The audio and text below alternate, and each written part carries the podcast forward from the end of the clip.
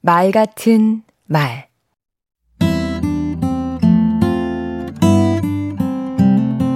안녕하세요. 강원국입니다. 구설수란 말 들어보셨지요?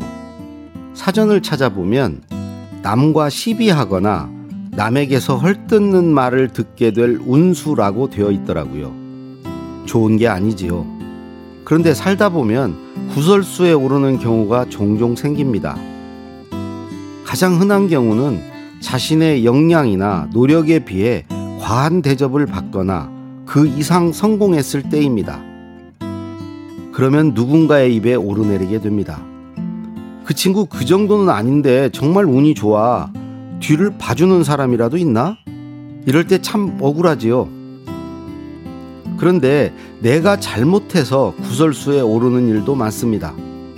남의 비밀, 결점이나 흠을 떠들고 다니면 구설수에 오릅니다. 너만 알고 있어라 하고 신신당부했는데 그런 말일수록 천리를 가지요. 비밀을 털어놓을지 말지를 결정할 수 있는 사람은 오직 당사자뿐이라는 사실을 명심해야 합니다. 주제 넘은 말도 사람을 불쾌하고 불편하게 합니다. 결혼은 언제 할 거냐? 자식은 있느냐? 요즘 만나는 사람 없느냐? 이렇게 남의 사생활을 함부로 물으면 주책이 없다는 소리를 듣습니다. 상황과 분수에 맞게 말해야 구설에 휘말리지 않습니다.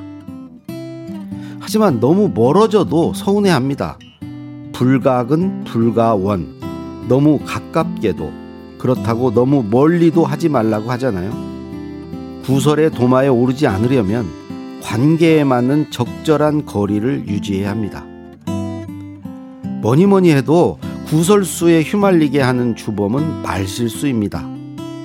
부처님이 그러셨지요. 사람의 혀는 잘 쓰면 이로운 도구, 즉 이기가 되지만 잘못 쓰면 사람을 해롭게 하는 무기가 된다고요. 그런 무기로 공격받은 사람은 가만히 있겠습니까? 입방아를 찍겠지요. 말실수가 구설이 되어서 내게로 돌아옵니다.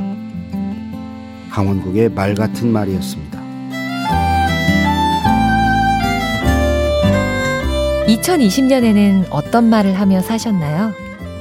함부로 뱉어내 스스로를 곤란하게 하는 말보다는 서로가 행복해지는 말을 더 많이 하는 날들이기를.